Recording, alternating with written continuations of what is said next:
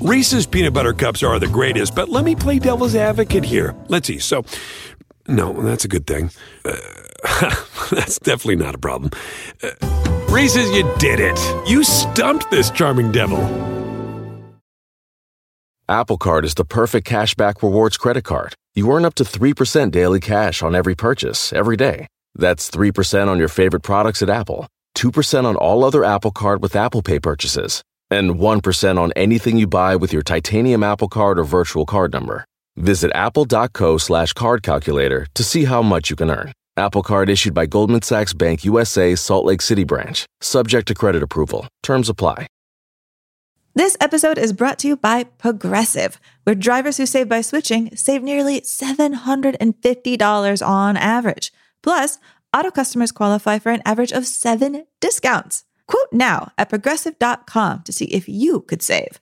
Progressive Casualty Insurance and Company and Affiliates. National average twelve-month savings of seven hundred forty-four dollars by new customers surveyed who saved with Progressive between June twenty twenty-two and May twenty twenty-three. Potential savings will vary. Discounts not available in all states and situations.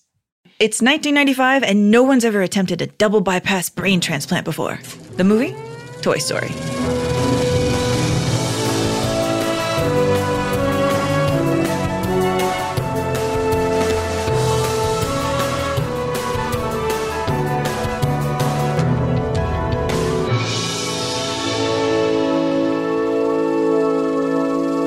Hey everybody, welcome to Unspooled. Unspooled. I'm Amy Nicholson. And I am Paul Scheer, and this is the podcast where we are watching one film every week from the A F I Top one hundred Films of All Time List two thousand seven edition to find out if they are really as good as people say. Do they hold up, and how have they influenced the filmmakers of today?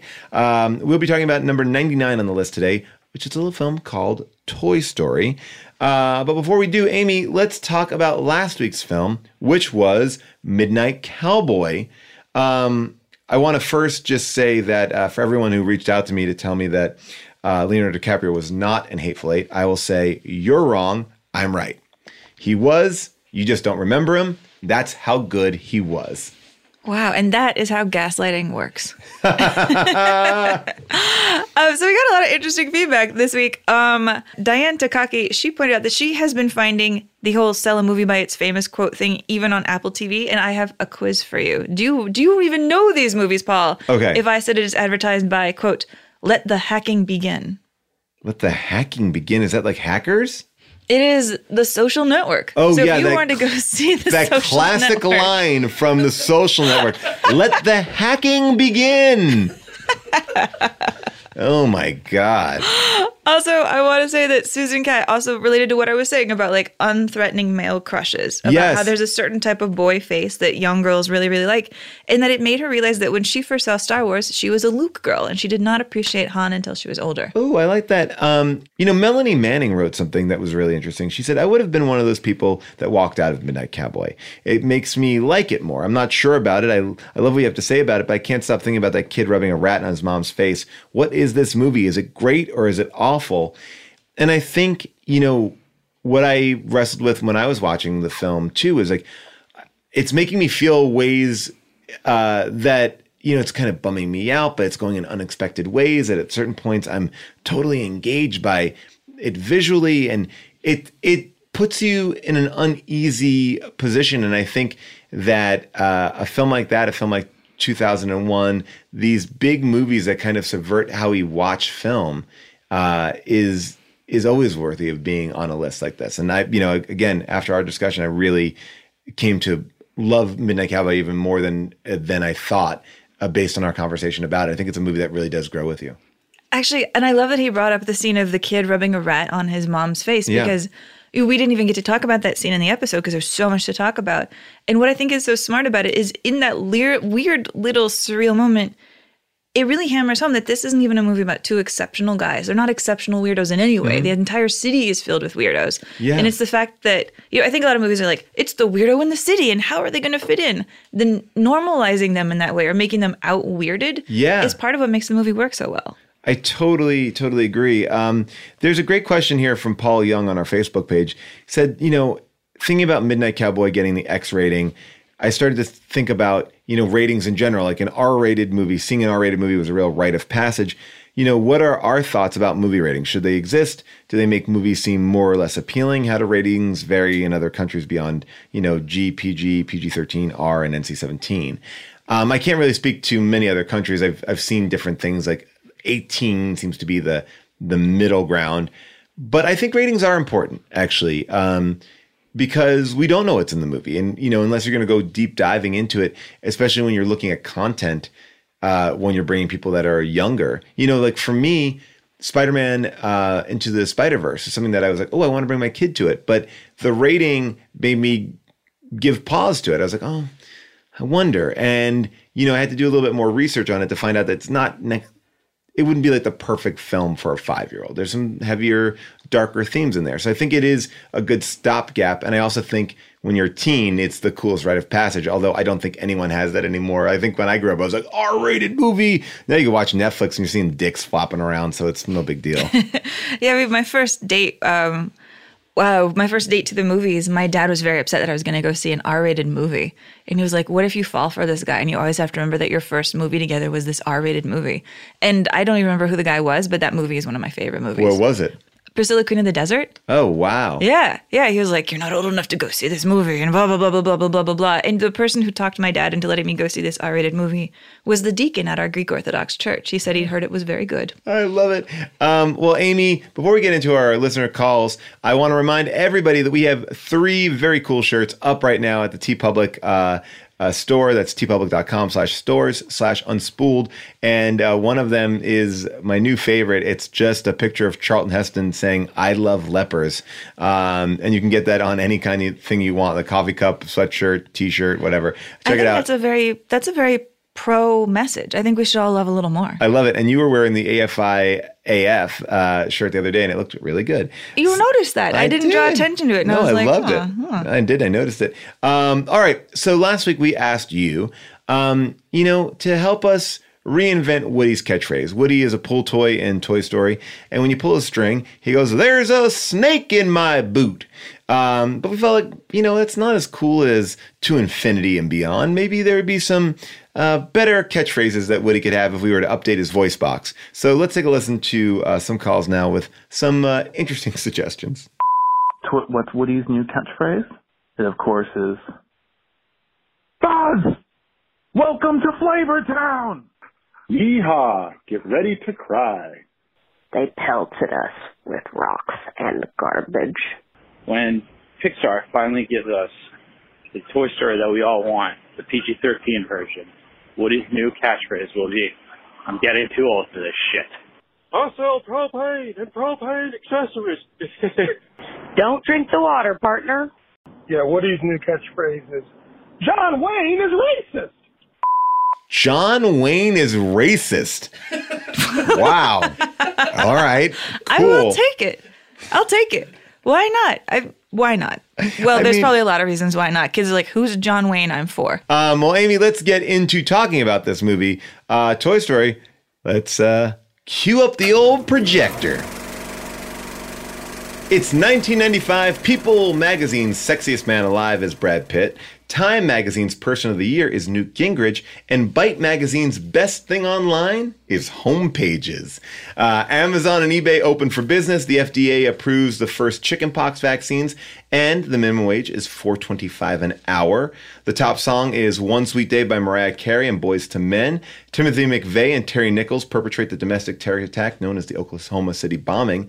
And nearly fourteen percent of Americans use the internet. Top movies are Apollo thirteen, Babe, Jumanji, Braveheart, and Mister Holland's Opus, as well as today's film, Toy Story, which is number ninety-nine. Number ninety-nine on the two thousand seven A F I list. Amy, who's in it? What's it about? Toy Story. It is the first feature film from Pixar, the film that revolutionizes animation forevermore. It is directed by John Lasseter, is written by Joss Whedon, Andrew Stanton, and Pete Docter, and it stars Tom Hanks as Woody, a pull-string cowboy doll, Tim Allen as Buzz Lightyear, a space ranger action figure, Don Rickles, Jim Varney, Wallace Shawn, John Ratzenberger, Annie Potts, John Morris, Laurie Metcalf. Everybody's in this movie, and they're all toys. Toy Story might be one of the only films I can point to in my lifetime and say, oh, this was a huge technological turning point. You know, I right. wasn't alive for sound. I wasn't alive for color. I wasn't alive for the very beginning of three D. I wasn't alive for a lot of stuff. But I was alive the moment that animation, which I loved, Beauty and the Beast, flat, beautiful, hand-on yeah. two D animation, turned into this, turned into three D textures, turned into a brand new art form, like right in front of my face. You know, it, it's so funny you say that because it's such a part of our culture now to think about a time before this style of animation is is oddly mind-blowing because we're just surrounded by it on so many different levels. I have two kids, a three-year-old and a five-year-old, and this film and its two sequels are playing all the time in the house. I literally was going to bring all of the Toy Story toys in that I have at my house right now, and I felt bad taking them out of my house so my kids could not play with them. That's how much in the rotation they are. And I think there's something to be said for a film that is this timeless. Each sequel, I would argue, almost gets better. They find different ways to explore these characters. And the characters don't age. You know, so there's no age to this film. Do they look better, each one? Absolutely. But you could watch this right now. You put this in the theater right now, the ninety-five version, and there's nothing that looks old about it. You know, but I mean, almost, almost, yeah. almost. I mean, the human beings in this movie. Like, now we have, like, internet car insurance ads with right. human characters that look better than the human characters in Toy Story. I totally, but that's why yeah. it's so smart that they made a movie starring things that are plastic, because right. plastic gets smudged, it gets burned by the sun, but it doesn't look outdated the way that, like, the mother here does. Well, I mean, I was going deep into my research for this film, and I was really trying to wrap my head around, where's Andy's dad? Is he dead? Are they divorced? It's a story about a single mom. And then I found out they just couldn't animate like humans very well. And they were like, well, we didn't really need another adult human, so we just didn't put him in the movie. Wait, isn't this exactly what happened to Snow White? They had such a problem animating the humans. They were like, more rabbits, more rabbits. We don't need that prince. Let's get rid of the prince character. They got rid of the dude again. And I think that that actually works to the film, you know, because it forced focus on very streamlined adult characters, very much like the Peanuts or something like that. They're there, except for Sid, who I would argue is the main antagonist in the film. You know what scares me the most about the humans here? Right. It's the teeth.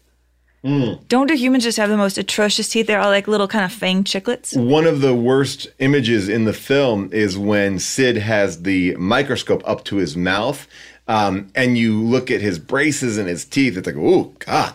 It is. But maybe that's how toys see us. Oh, God, I don't really want to think about how a toy would see me. Toy Story to me feels like this transitional movie, you right. know, not just in terms of the technology, but in terms of what was a feature film going to be if it was animation at this time. Right. You know, because up until this point, we had all these Disney films that I loved. Like, the very first movie I ever saw by myself in theaters was Beauty and the Beast. My parents dropped me off and picked me up like two hours later. I felt so grown up. And Beauty and the Beast was that type of animated film that was the kind of was I grew up on, where you have like these characters, and then every so often they stop and they sing about their feelings in a song, and there's a big song number and blah, blah, blah, blah, blah, and then you go back to the plot. Right. And this is like that too. I mean, this movie, Toy Story, like stops a lot for songs, you know, whereas I feel like now the animated films I see just sort of race forward, and they're more just plot, plot, plot, plot, plot, plot, plot, without as much music. Well, they're not singing songs, and that's a big distinction. You know, for the classic Disney films of this time, the Lion Kings, the Aladdins, they are singing, even Tarzan. You got Phil Collins in there, you know, singing an ode to the trees. Um, but here, it's Randy Newman scoring the film the way you would score a live-action film. Yeah, that's why I think of it as, like, transitional, right. you know, because it feels like it has one foot in one world and one foot in the other world. You know, it kind of reminds me of what we were talking about with Midnight Cowboy last week. Remember right. how that review was like, God, I can't wait until we stop having, like, musical song numbers in movies that tell us how the characters are feeling, and we right. can stop wasting time watching people on buses as, like, this song plays to tell us how the character is feeling instead of the character just saying something. This movie feels a little bit like that. You know, it feels a little bit like The Graduate, where you have right. songs kind of playing over montages, telling you, I mean, everything we know about Woody's relationship with Andy is in music. It's not through scenes with them. Right. I mean, you would argue, or you could argue, that like Randy Newman is kind of this our town narrator that's kind of leading you through the emotional highs and lows of the film. As we get towards the end, I need to play one of the Randy Newman songs, but this song, you know, You Got a Friend in Me. You've got a friend in me. You've got a friend in me. When the road looks rough ahead and you're miles and miles from your nice warm bed. I mean, that is this classic song, I think, in our culture now, you know, and it's it came from this this movie, but it evokes all these images. And I think that Toy Story... Okay, my I, I will say I have never seen anybody do this at karaoke the way I'll, okay. I'll, I've seen them do the Titanic song or like... Well, wait, hold on, though. I don't think that Randy Newman is a great karaoke choice, any of his songs. I think it's a little... It's it's even a tougher sell than Neil Diamond, in a way. it's a little, it's a little too, uh, a little too slow. I feel like, yeah, yeah. I mean, but by the way, I will sing this uh, at karaoke to you, and I will prove you wrong. Okay, well, you know, you know what I want you to sing to me at karaoke? I want you to sing to me the Randy Newman album that Randy Newman released at the same time as Toy Story. Oh, really? Because before he became the Pixar dude, right. he was also doing, he did a full-length musical of Faust. Oh, wow. I mean, I know Randy Newman before Toy Story, but wait, is it like inspired by Faust or is it him? I think I'm just going to need you to take a listen. Next little piggy gets a bullet in the eye. Last little piggy falls to his knees and cries because he's blown away, blown away, blown away.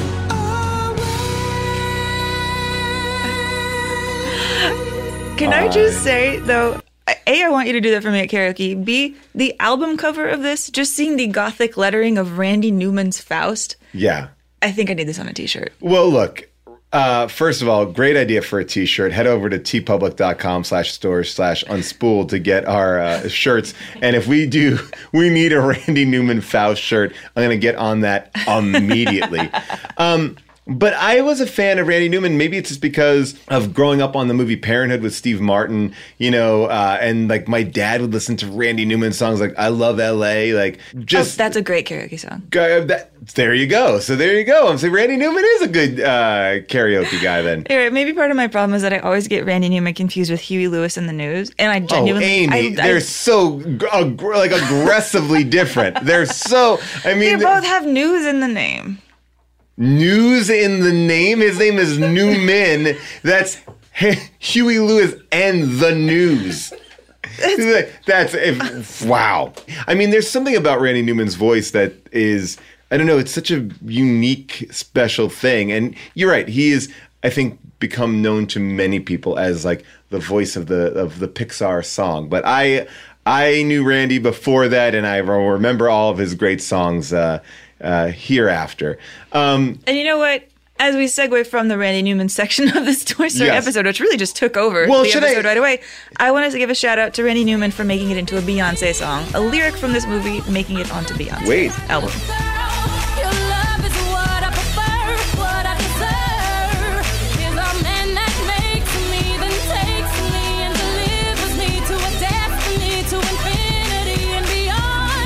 Whoa, I never heard that. You never heard that. To infinity no. and beyond. Oh my gosh, did you ever hear when D M X referenced uh, there's a rattlesnake in my boot?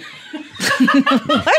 Are you no, serious? No, no. Oh. uh, now that we're getting into Randy Newman, I will just say that uh, I cry during this movie, and one of the moments that gets me the most is... basically around what we're talking about. It's not a it's not a musical moment. It's an it's a moment where uh, Buzz Lightyear is in a moment of existential crisis. He has seen a commercial of him on T V. He realizes he's not special, that he is just a toy, and he can't fly. And he basically it's it's the moment before he has his nervous breakdown. And um, I just want to play this one uh, piece of the song, and I, I I love this song. It gets me every single time. To infinity and beyond.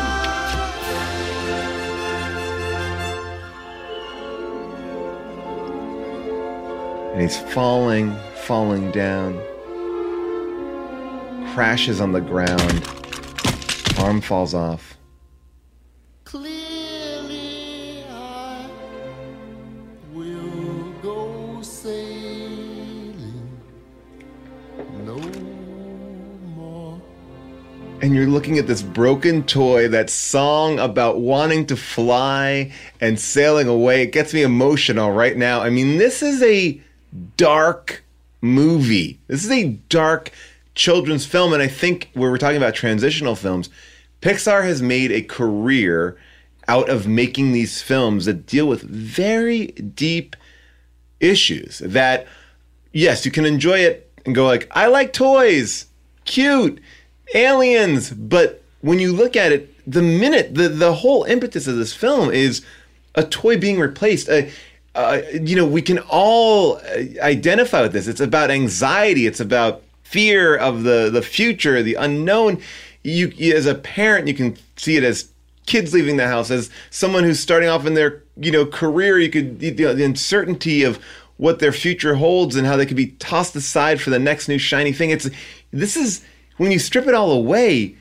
This is the introduction that we get to Pixar for making these movies that are dealing with really complex subjects in very accessible ways. And uh, and that, to me, is what's really impressive. And, and watching this film this time is like, it's a dark movie. It's a really dark movie. It, it's even maybe a little less dark than they intended it to be at right. the beginning. I mean, the story of Toy Story, I find it interesting because this movie, this production, is both a creative production and it's very much like a corporate industrial product. Mm. We have to talk about it that way. I mean, sure. because... Well, I mean, look, you'd have to talk about everything like that. I mean, every studio is here to make a buck, right? Okay, yes, but this is also different because, you know, Pixar wasn't just owned by an artist. It was owned by Steve Jobs. Mm-hmm. You know, this is like a Steve Jobs sort of moment of saying, like, what if we started to make movies in order to advertise what my company can do with computer graphics?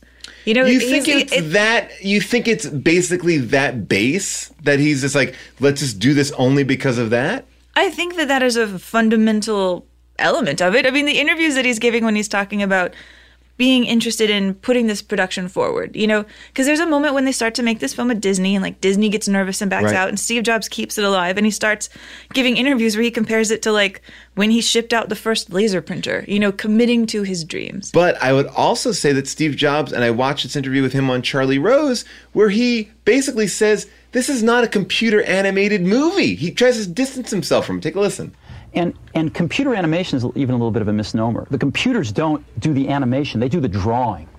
And they crank on these drawings for like, you know, three hours by one of the fastest computers in the world, which is why the, the drawings are three-dimensional.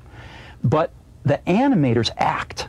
You know, I've watched John and his team work, and they, they're the heart and soul of the characters. They do all the acting, not the computers. So yeah, I mean, that's true. He hired, he hires really well. He hired, right. he believed... He he put the team together, but he was also just talking about Pixar as though it was the brand he was really interested in. Like he said, like in Hollywood, there are very few brands, just two, Disney and Spielberg, and we want to be one too. That doesn't discount anything, but I right. think it's so interesting that when we talk about Pixar, right. we're talking about this wave of Silicon Valley taking over the entire planet. It start it kind of starts here in well, a way. Well, I mean, isn't it a, a way of saying like, you know, this is a, this is a film that we just mentioned earlier. You know, fourteen percent of people are online at this point. You know, now I would argue through the iPhone and, and even just the introduction of that and how that affected the market. Um, you know, Steve Jobs is always trying to find ways to use his technology to combine with people's want and desire. Like, I want every song in my pocket. So that's giving you something from a creative standpoint. You're like, I love that I have this. And he's like, but you're going to use my device. And I guess I can see what you're saying is like, well, they go, everything that he does goes hand in hand. It's like, you're making him money. But I think the idea is always like, how can I make it better for you, the consumer? I'll say, I don't think it's necessarily a diss to point out the money and ego involved in creating art. You know, okay. we, we wouldn't have the Mona Lisa if a rich lady wasn't like, I want my portrait done. We wouldn't have Disney. Well, yeah. Kind of. No, definitely. He's the same thing. All these people are egomaniacs. Every okay, single well, no, one but of them. The difference is like Disney wasn't trying to sell computers or to try to sell the information of how to do a thing. Mm-hmm. They were trying to, you know, promote the art within. Okay. Whereas when, when Jobs would say things like, I believe this is the biggest advance in animation since Walt Disney started it all with Snow White fifty years ago, he was also meaning, I invented some really cool shit that y'all should buy. Which is fine. It's right? fine. Okay. I just think it's interesting to point it out. I'm sorry. Are you a Jobs person? I'm are not. You like, I, are you do no, like I, the Temple I, of I have a Samsung. I oh, oh boy, oh boy. There's just a a total commitment to quality that Pixar has, and if he was as callous as you say, or, or you're alluding to, and maybe Cal- I'm putting calculating, calculating. Okay, I guess what I'm saying is, if it was just about making computers or selling computers so other people would buy them to make it, then Pixar wouldn't be this brand that we look to that is this cultural safeguard. We know, like, if you're going to see a Pixar movie, ninety percent chance it's going to be pretty good. And I think, you know, it wasn't like, just make shit, let's just make shit. Like, and, and, and I think you see that with a lot of other commu- computer animated stuff. It's like, yeah, yeah, we can make it, we can make it. But Pixar really was a haven for artists and story. And and I think if he didn't care about that part of it, and I think it's important to look at that part of it, like, he really cultivated that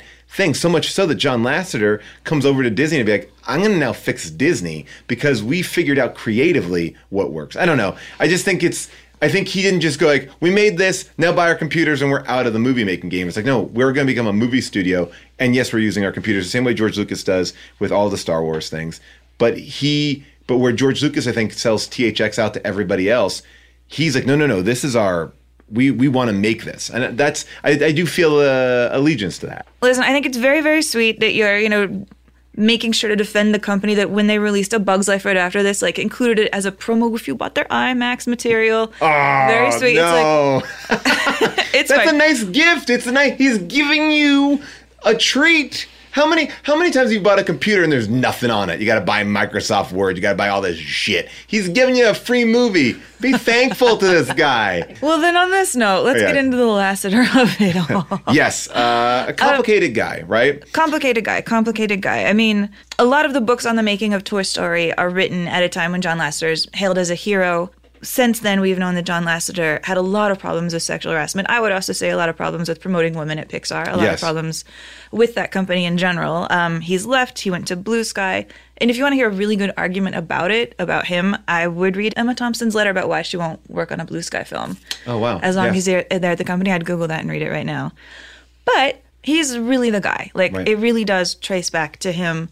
A man who kind of sounds like he was always a giant child in a lot of ways. Right. Uh, his mom was a high school arts teacher. His dad was a guy who sold parts at Chevrolet. He was a huge cartoon addict when he was little. Like, he was obsessed with cartoons. He read a book called The Art of Animation, which is this history of Disney. And so when he read about Disney and how Disney made Sleeping Beauty, he thought, oh, my God, you actually could have a job doing this. I right. could be a person who makes cartoons for a living. This is my dream. He goes to CalArts. He studies at the same time as, like, Tim Burton. He's a kid who, like, works at Disneyland during the summer breaks. I mean, he's, like, a sweeper on Tomorrowland. He works on Space Mountain. He's, like, a ride operator on Jungle Cruise. He's a Disney obsessive. And he manages to get a job at Disney, like, the week after Disney had this gigantic cull, where half of the young people who were working at Disney quit. They left. They followed Don Bluth to do American Tail and The Land Before Time. And suddenly Disney is this company that wasn't really the place he dreamed of working at. It was a place with a lot of old guys who'd been there since the beginning, who didn't really want to change, who saw this young guy come in who had nothing but ambition and dreams and hope of what he wanted to accomplish, and said, wait your turn, we're really going to establish a hierarchy. And then they kind of shoved him out.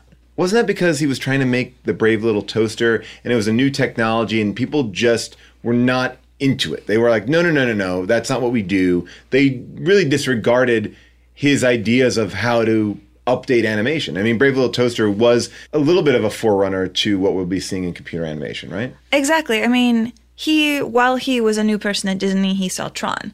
And he was like, whoa, you can do amazing things now. There's like a whole room of types of animation we can start trying to do. He's, I guess, really obsessed with bringing inanimate objects to life. Mm-hmm. So he was like, Brave Little Toaster. Well, and probably like, because nah. it's easier to do than humans. Probably, although I also wonder, I mean, does he just walk through the world being like, hello, little Sharpie, tell me about your life. I just broke the handle off of the Sharpie. Maybe this heart Sharpie hates me now. Now it's crying in pain the minute we leave the studio. It'll be like, oh, God, yeah. Amy broke me. But so he's shoved out. He winds up at Pixar. He makes a short film for Pixar called Tin Toy, a toy that's being terrorized by a toddler. There's no speaking in it, but here's a little clip. The toddler, by the way, you can find this online. The toddler is freaking terrifying. It looks so scary.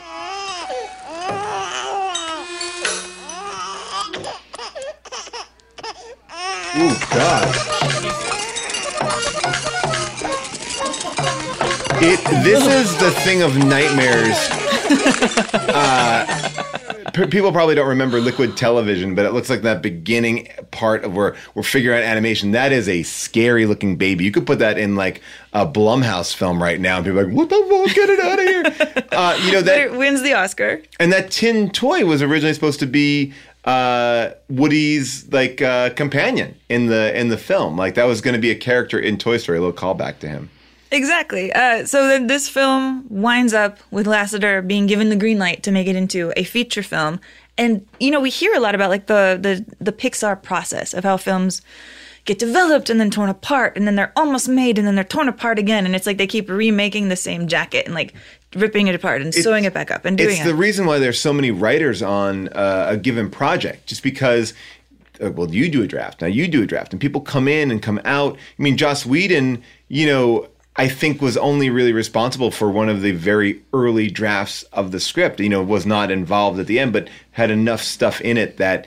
You know, he's one of the credited writers. But how many credited writers are on this? Like five or six? Uh, there's at least four or five. Yeah. yeah I actually, there's so many that I just, after I wrote Pete Docter, I just wrote dot, dot, dot. Well, you know what's, you know what's kind of interesting? When I worked at Pixar and I've been up at Pixar, the way that they do their notes even is you have this big giant document when you're watching the films.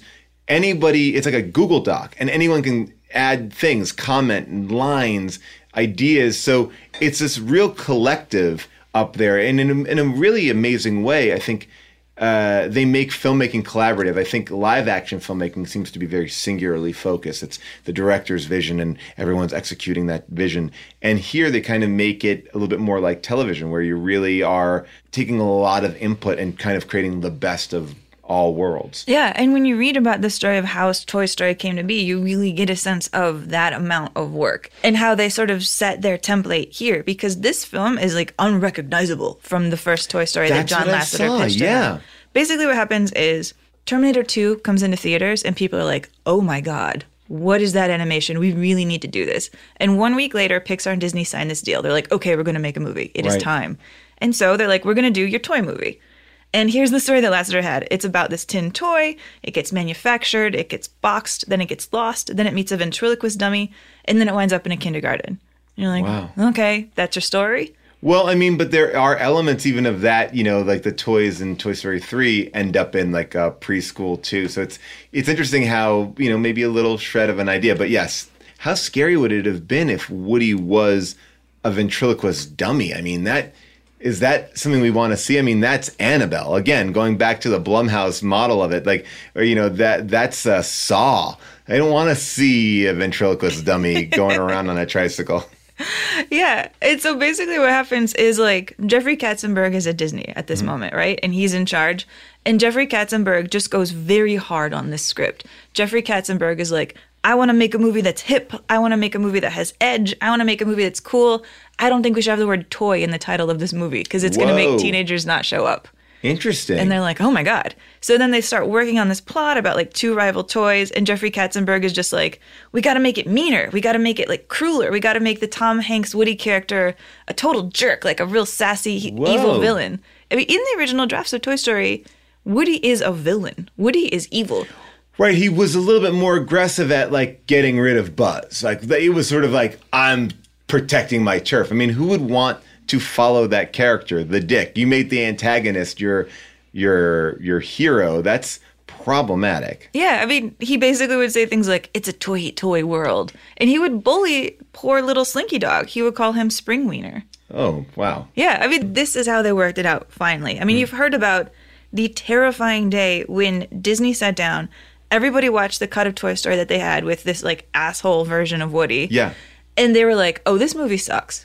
They're like, we can't do this. Like, I hate that guy. I hate this guy. This whole movie's wow. so negative. This movie does not work at all. And Disney was like, we're just not going to make this movie. And what happens is uh, somebody gives, I think they give it a talking to, to Katzenberg. And Katzenberg is like, why does this movie suck? And they say, because it is no longer the type of story that John Lasseter wanted to make. That this heart and soul that this man-child brought to you about, I love my toys and I want them to be alive right. and talking to me, it's not here in this film. You've pushed it way too far to the negative. You need to let him have this film back.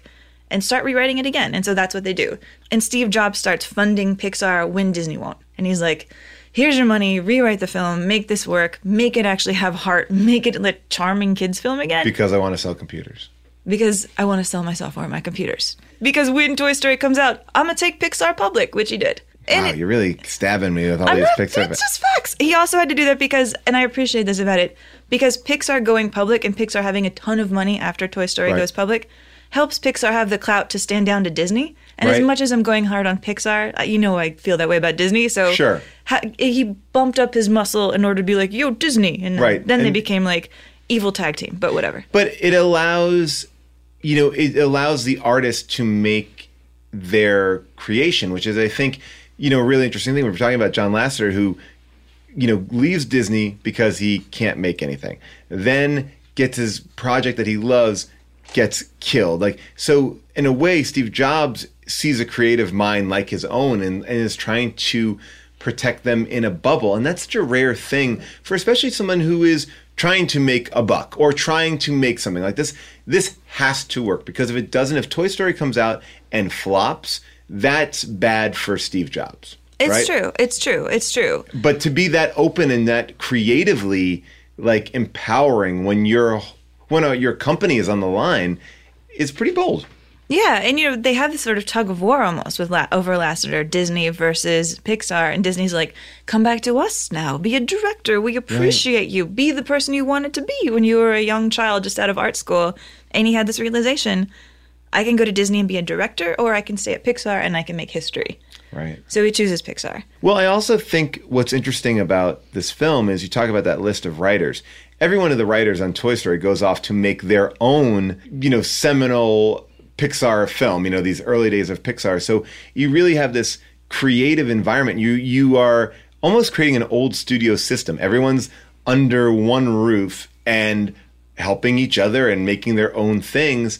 And you see this this team continue to this day, kind of build and bring new people in, whether it's like Rashida Jones, I think, at a certain point is credited for Toy Story four. And and you uh, you see Simon Rich, who I think is one of the, the funniest uh, writers, you know, being brought in. It's kind of bringing people in, but I think where Pixar succeeds the most and where the films work the best is not when they're bringing in outside talent. It's when they are allowing the animators to have a voice and to really see a vision, you know? And I, I think that that's, that, that they're able to still do this this far down the road is, is really.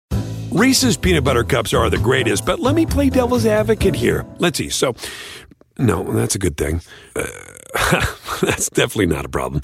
Uh, Reese's, you did it. You stumped this charming devil. Apple Card is the perfect cashback rewards credit card. You earn up to three percent daily cash on every purchase, every day. That's three percent on your favorite products at Apple, two percent on all other Apple Card with Apple Pay purchases, and one percent on anything you buy with your titanium Apple Card or virtual card number. Visit apple.co slash card calculator to see how much you can earn. Apple Card issued by Goldman Sachs Bank U S A, Salt Lake City branch. Subject to credit approval. Terms apply. Impressive. But yeah, speaking of the writers who came in, I mean, Joss Whedon, one of the things he wanted to do, and I think this is also part of the post-Terminator two influence, is he wanted to turn the character of Barbie. He wanted to have a Barbie character yes. in the film, and then have Barbie be basically Linda Hamilton in Terminator and, like, swoop into Sid's house and rescue everybody. I mean, but you see where this movie can go so easily bad, right? It's, it's, they go so deep, and it's, again, an existential crisis. We open on this moment. There's two terrible days in a toy's life, right? It's uh, Christmas and birthdays. And we open up on uh, on a birthday and we end on a Christmas. And through it all, we've we've seen, you know, these toys kind of grow and change, but it is about accepting that life changes, and it's it's such a deeper thing than a bunch of toys go on a crazy adventure. Like, yes, that's true. They they have this insane buddy movie uh, adventure that they're going on. But at the core of it, the root of it is, you know, one character is only trying to get this person back to prove that he's not a murderer. And the other one is so delusional. And, and, and you know, it's like, and they're both dealing with these ideas of being forgotten. You know, Buzz is forgotten by Star Command. Woody is forgotten by his, you know, by his owner. We've all seen a million animated films, and it's so rare to see this level of uh, pathos in them. That's true. I mean, watching this, I had these moments of being like, oh man, Woody is totally Bogart and Sierra Madre right now. Woody's oh, yeah. like totally Bogarting out. And then they're on, when they're kind of on their own and worrying that they're being adrift and lost, I'm like, yeah. oh, like what would Midnight Cowboy be with Woody and Buzz on their own, trying to find their place in the world? Same hat. Same hat.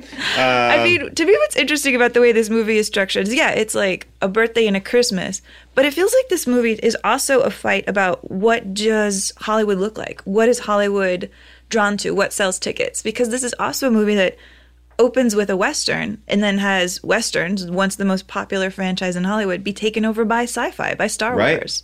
And Classics. I think that's this huge subtext underneath here, too. Absolutely. Um, and speaking about the sci-fi, we have, you know, Buzz Lightyear, who we haven't really like dug into that much. And, you know, Buzz is the new shiny toy that comes into this mix, played by Tim Allen, originally conceived to be played by Bill Murray, which, think about that.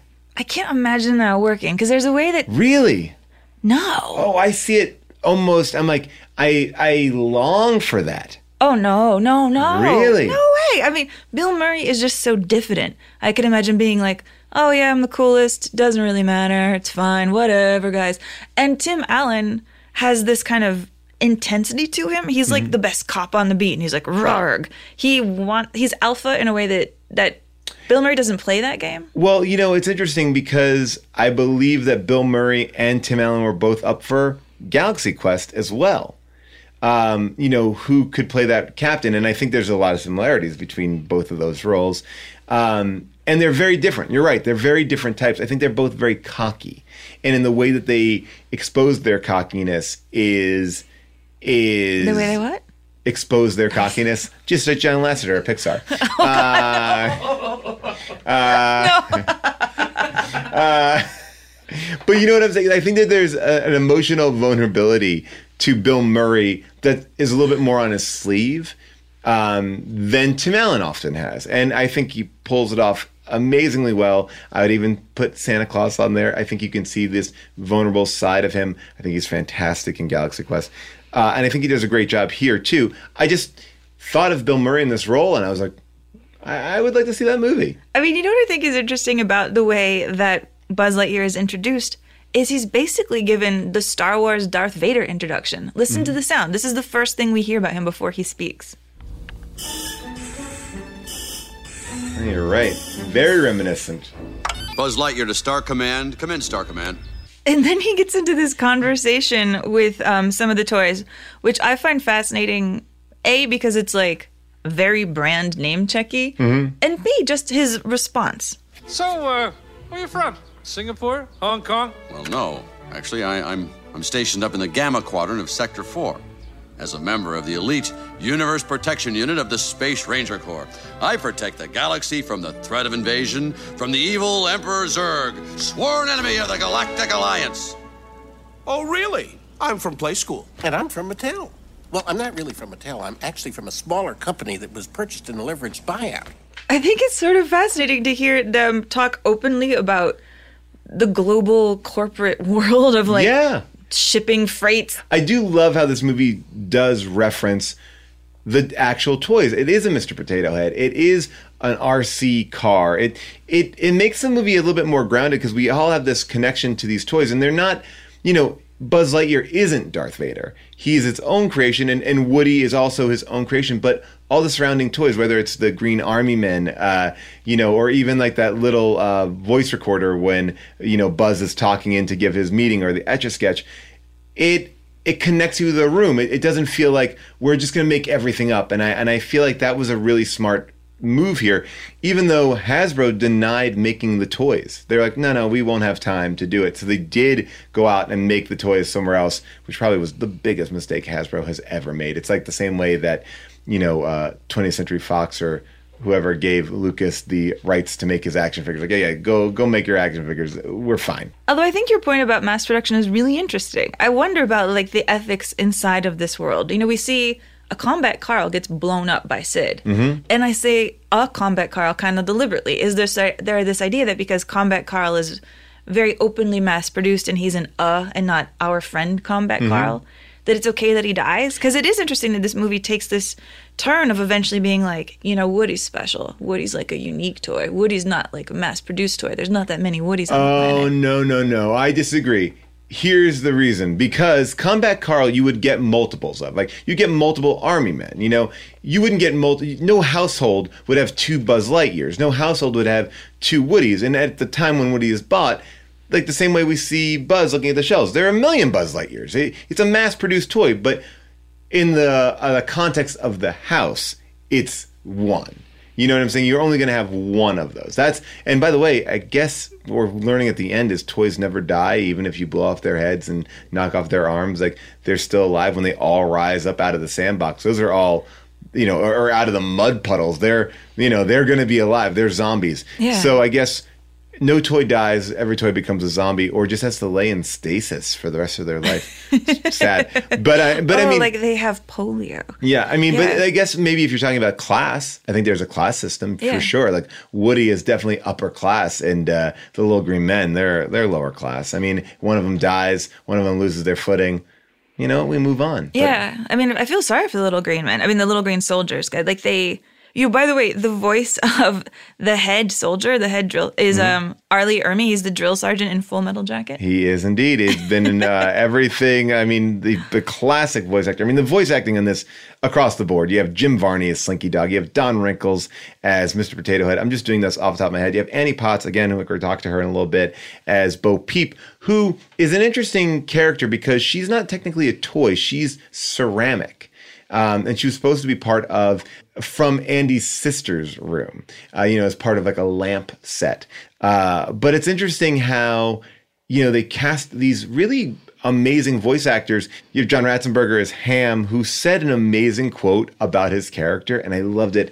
Something along the lines of, the thing with Ham is, if he has money in him, he's heavier, so he can't move around that much. So he's gained a little bit of weight. But if he doesn't have money in him, he's poorer and he can move around, but he's not making, you know, he's not making, you know, he's not saving any money. So he's really damned if you do and damned if you don't. I mean, Ham is, you know, walking this uh, this razor's edge of having too little money or having too much money. And they both affect him negatively. Wow, man. It's just like life. I Wait. mean, look, everybody in this movie goes fucking deep. Let's hear a little bit of Ham's voice just to honor Ratzenberger for being the man who is in every single episode. Hey, Ham, look, I'm Picasso. I don't get it. You uncultured swine. Oh. What are you looking at, you hockey puck? And by the way, not only every episode of Toy Story, every Pixar movie or at a certain point... Almost every Pixar movie. Yeah, I think he is in every Pixar movie. So that idea, that example, by the way, of like a Picasso joke with Mister Potato Head mm-hmm. is my favorite type of putting an adult comedy into a kid's movie. Mm-hmm. Because I feel like that's the sort of joke where you're like, oh, I'm eleven and I now understand who Picasso is. Right. You know, but also I'm an adult and I'm here with my eleven-year-old and that joke was pretty good. Yeah. I mean, look, the best stuff, I mean, going back to like Warner Brothers cartoons, I think works as line of being good for parents and, and good for adults. I think that parents watch this movie or adults watch this movie, not parents, and you get something totally different from it than a kid does. I think a kid just sees, you know, Woody and Buzz going on an adventure and they're in, you know, a, a tank full of aliens and they're racing after a truck and, you know, they're not seeing any of the, I don't think they're seeing any of the, the downside of it. Or, you know, it's, so I, I think that this movie is pretty deft with how they handle all of that. I mean, you have to admit, though, like, the main thing that the comedy of Toy Story is built on is homonyms. It's all homonyms. What do you it, mean? It's all homonyms. Like, okay, here, listen to this Bo Peep. Oh, hi, Bo. Hi. I wanted to thank you, Woody, for saving my flock. Oh, hey, it was, uh, nothing. What do you say I get someone else to watch the sheep tonight? Hell yeah. I... Remember, I'm just a couple of blocks away. So two things. She says, I'm just a couple of blocks away as she walks by some alphabet blocks. Uh-huh. This whole thing is on it. You swines and blah, blah, blah, that's blah, blah. It's playing in the world. Hey, it's draw and it's a good. I mean, it is. It's playing in the world, but it's also homonym humor. But also, Bo Peep is like D T F, right? I mean, of course. I mean, one hundred percent. I mean, I think that, you know, why wouldn't she be? I mean, they got a lot of spare time to kill. School lasts, what, a couple hours a day? You gotta, you gotta fill your days with something. Um, I mean, I love her. Like, basically every line that, that Bo Peep has in here is her being, like, hot for Woody. Yeah. It's, I mean, and Bo Peep is this character that, you know, is the voice of reason. When, when the mob mentality kicks in here and everyone is willing to give up on Woody, who is essentially their de facto leader, uh, she's the only one who speaks reason or tries to understand, you know, more about what happened there. You know, she's shocked, but, you know, she, I mean, is the voice of reason. And I think we're going to be really surprised where she goes in Toy Story four because her character kind of makes a giant resurgence. Well, wouldn't you be heartbroken if you were sleeping with Woody and you found out he was a murderer? Well, you didn't know. She gives him the benefit of the doubt. I would hope that any people, the person that you're in a relationship with or the person I'm in a relationship with, that if it looked like we committed murder, they would ask us first, like, what happened before we would just be uh, sent off. You know, they're, you know, they would give us a, the, a fair shake. You know, if you're a toy, mm-hmm. I assume you're just chewed on by other children all the time and you're covered in, like, children's D N A and saliva. Mm-hmm. Does that mean you could actually commit more crimes because the D N A left behind would be somebody else and not your own? Wow, so now you're talking about the D N A living on a surface that is not uh, a living surface. Mm-hmm. I don't know how that goes. I don't think you can swab D N A from... Uh, don't they just, like, steal people's straws and stuff? And they're like, aha, we got you, you're a murderer. You know what? I don't know if detectives are stealing straws, but I'm going to say yes to this, and I'll let uh, I'll let our corrections and omissions team for the next episode tell us what we're right or wrong. Um, I'm getting a sense, though, Amy, you don't love this movie. You appreciate this movie. You don't love it. There's a lot I really like about this movie. You don't love it. There's a lot I really like about this movie. Which is your favorite? Toy Story one, two, or three? Or do you not like any of them that much? I like them all. I think ah, I, you don't like any of oh them. Oh, my God. I really appreciate What's your favorite the Pixar detail movie? Work in here.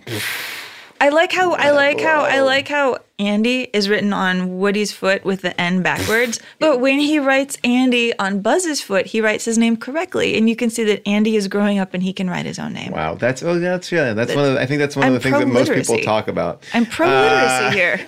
It's one of the one, one of the most endearing moments is the uh, the penmanship uh, of Andy's character. Um, you know, one of the cool things about Andy too is he uh, you know was a real kid, and they've as he's come back, he's aged with the film. So that's always a, an interesting thing. It's the same kind of character uh, growing up and eventually being erased. So um, I appreciate the terror in this. I appreciate that when you go to Sid's house, they have the shining carpet. Mm-hmm. All over his upstairs. You I appreciate love that. Detail, your attention to detail, but you don't like the detail in homonym jokes. I didn't say I didn't like the homonym jokes. I just pointed out that the heartless, humor is Amy. Mostly heartless. Homonym. You know what else is heartless? A toy. A toy is literally heartless. So maybe I'm just a toy talking to you about this movie. Uh, no, I think what they do that's so great. I mean, talk about the emotion in Woody's eyes. Like, I mean, you see so much going on there, whether it's him getting burned through the skull with uh, sunlight or just, you know, seeing himself being replaced by this brand new shiny toy. It's a toy. They're not doing anything. His eyes aren't going like, woo, woo. It's not like being like Puss in Boots when he's upset, you know, and he and he, and he starts crying. It, it, it's still playing by the rules of this. So you, this movie doesn't make you cry. Mm, no, I'm I'm very bad at crying, but okay. but I really I Let's think one of my that. favorite things is when you get in. We're gonna get at that here. Oh my God! I really like when you go to Sid's bedroom and you see all this creativity, all these like right. wild toys, like made with like one arm over here and one spring over here. Yeah, that's fantastic. And I figured you would like Sid. I figured you would be good. I like Sid. Sid, Sid. Sid's into Megadork. I'm Megadork, into Megadork. We're both that. into Megadork. But you know, here's the thing: like, is Sid a bad kid? He's a bad kid through the eyes of a toys, right? Like he, in many respects, I was thinking about this. He's a creative kid. Like, I mean, yes, he's destroying toys, but that's what they're meant to be played with, and he's not playing with them in a you know to keep them in a box kind of way. I mean. When you personify them, it's a little sad. When you see that doll's head on the, the creepy thing, that was another thing that Hasbro was like, oh, yeah, the reason why we're not doing this is because we do not want to make those fucking Sid toys. You know, does he have respect for the money that it costs to buy those toys? Is something I say to my children all the time. Uh, you know, probably not. I mean, that's his probably biggest downfall, but I wouldn't say he's like, I wouldn't say he's like a villain. He's just I would. Kid. He's a total villain. He like he's he, just a kid playing with toys in a backyard. But he tortures the toys to get revenge but, at his sister. He does it to make her cry. That's uh, the sister is his ultimate toy. But he brought home he brought home Buzz, and to- she took him because he fell off the stoop when he was trying to fly. And then he, but that was his toy. His toy was Buzz. He stole her doll first and cut its head off. Okay, sure. And then, and then I love that her little scene where she's like, "Oh, Missus Nesbit." Oh, that's a great scene when he's losing his mind. Uh, but I want to talk and about that throwaway joke about Marie Antoinette and her little sister with the headless dolls. See, look at this. You like these jokes. This is adult jokes. Um, I know that you like Sid, and I wanted to play a clip from Toy Story the musical for you. Now, we talked about how it's not technically a musical. Here is technically a Toy Story musical. So enjoy. Uh, this is Sid towards the end of the film, uh, or the end of the stage play. Here we go.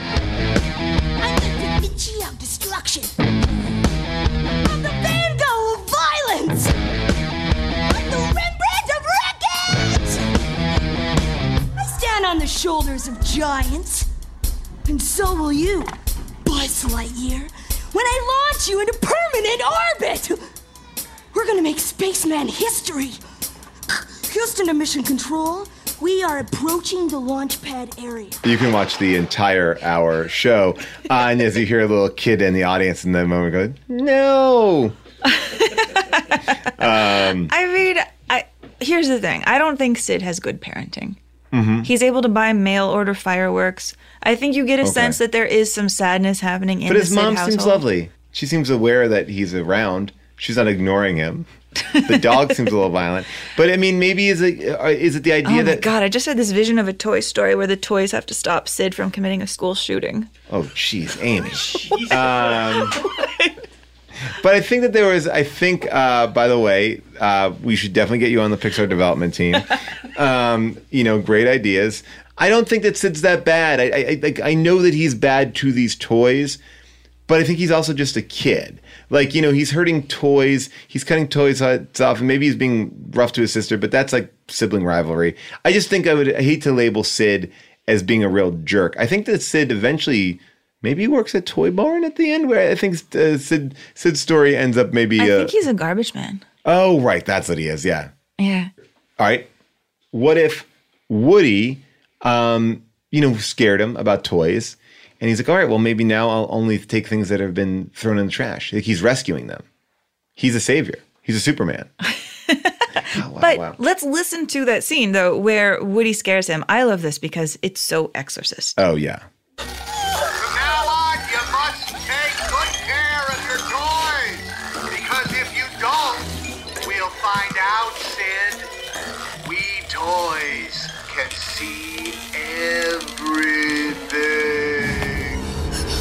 So play nice. God, I love how the audio on his voice also shifts from being inside a recorded thing to being right in your face. Oh, I know. It's so, so aggressive. And I mean, that really must be like the power of an Annabelle movie, is we've all done evil things to our toys. And we all know deep down they could have a lot of resentment against us. And they deserve to attack us, probably. You know, this movie plays with two things really well, which is the fantasy of having a toy that is... you know, alive when you're not there. And I think, you know, it's an an idea that we all have thought of before this film came out. And now it's like ingrained in every, the, the mass culture. And then it's also like, you know, you're you're in this room with all these strange toys, you know, they, they can come and attack you. I mean, uh, I don't know. It, it plays horror and comedy and fantasy all. It, it's a it's a fine line. Again, it's a it's a razor's edge that we're walking. Reese's peanut butter cups are the greatest, but let me play devil's advocate here. Let's see. So, no, that's a good thing. Uh, that's definitely not a problem. Uh, Reese's, you did it. You stumped this charming devil. Apple Card is the perfect cashback rewards credit card. You earn up to three percent daily cash on every purchase, every day. That's three percent on your favorite products at Apple, two percent on all other Apple Card with Apple Pay purchases, and one percent on anything you buy with your titanium Apple Card or virtual card number. Visit apple.co slash card calculator to see how much you can earn. Apple Card issued by Goldman Sachs Bank U S A, Salt Lake City branch. Subject to credit approval. Terms apply. Amy, I'm so excited that we actually have two people involved with Toy Story here to talk to us a little bit about the legacy of this film.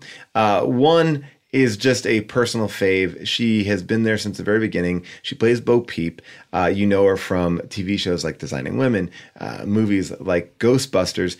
And she made a very special appearance uh, at my birthday party uh, because I, for uh, I think my tenth birthday, invited everyone to go see Who's Harry Crumb? She was in that, and I will never forget her. Also, just amazing and Pretty in Pink. I mean, this is an amazing career that she has. Even now on Young Sheldon, she doesn't stop working. She doesn't stop being amazing. The awesome Annie Potts.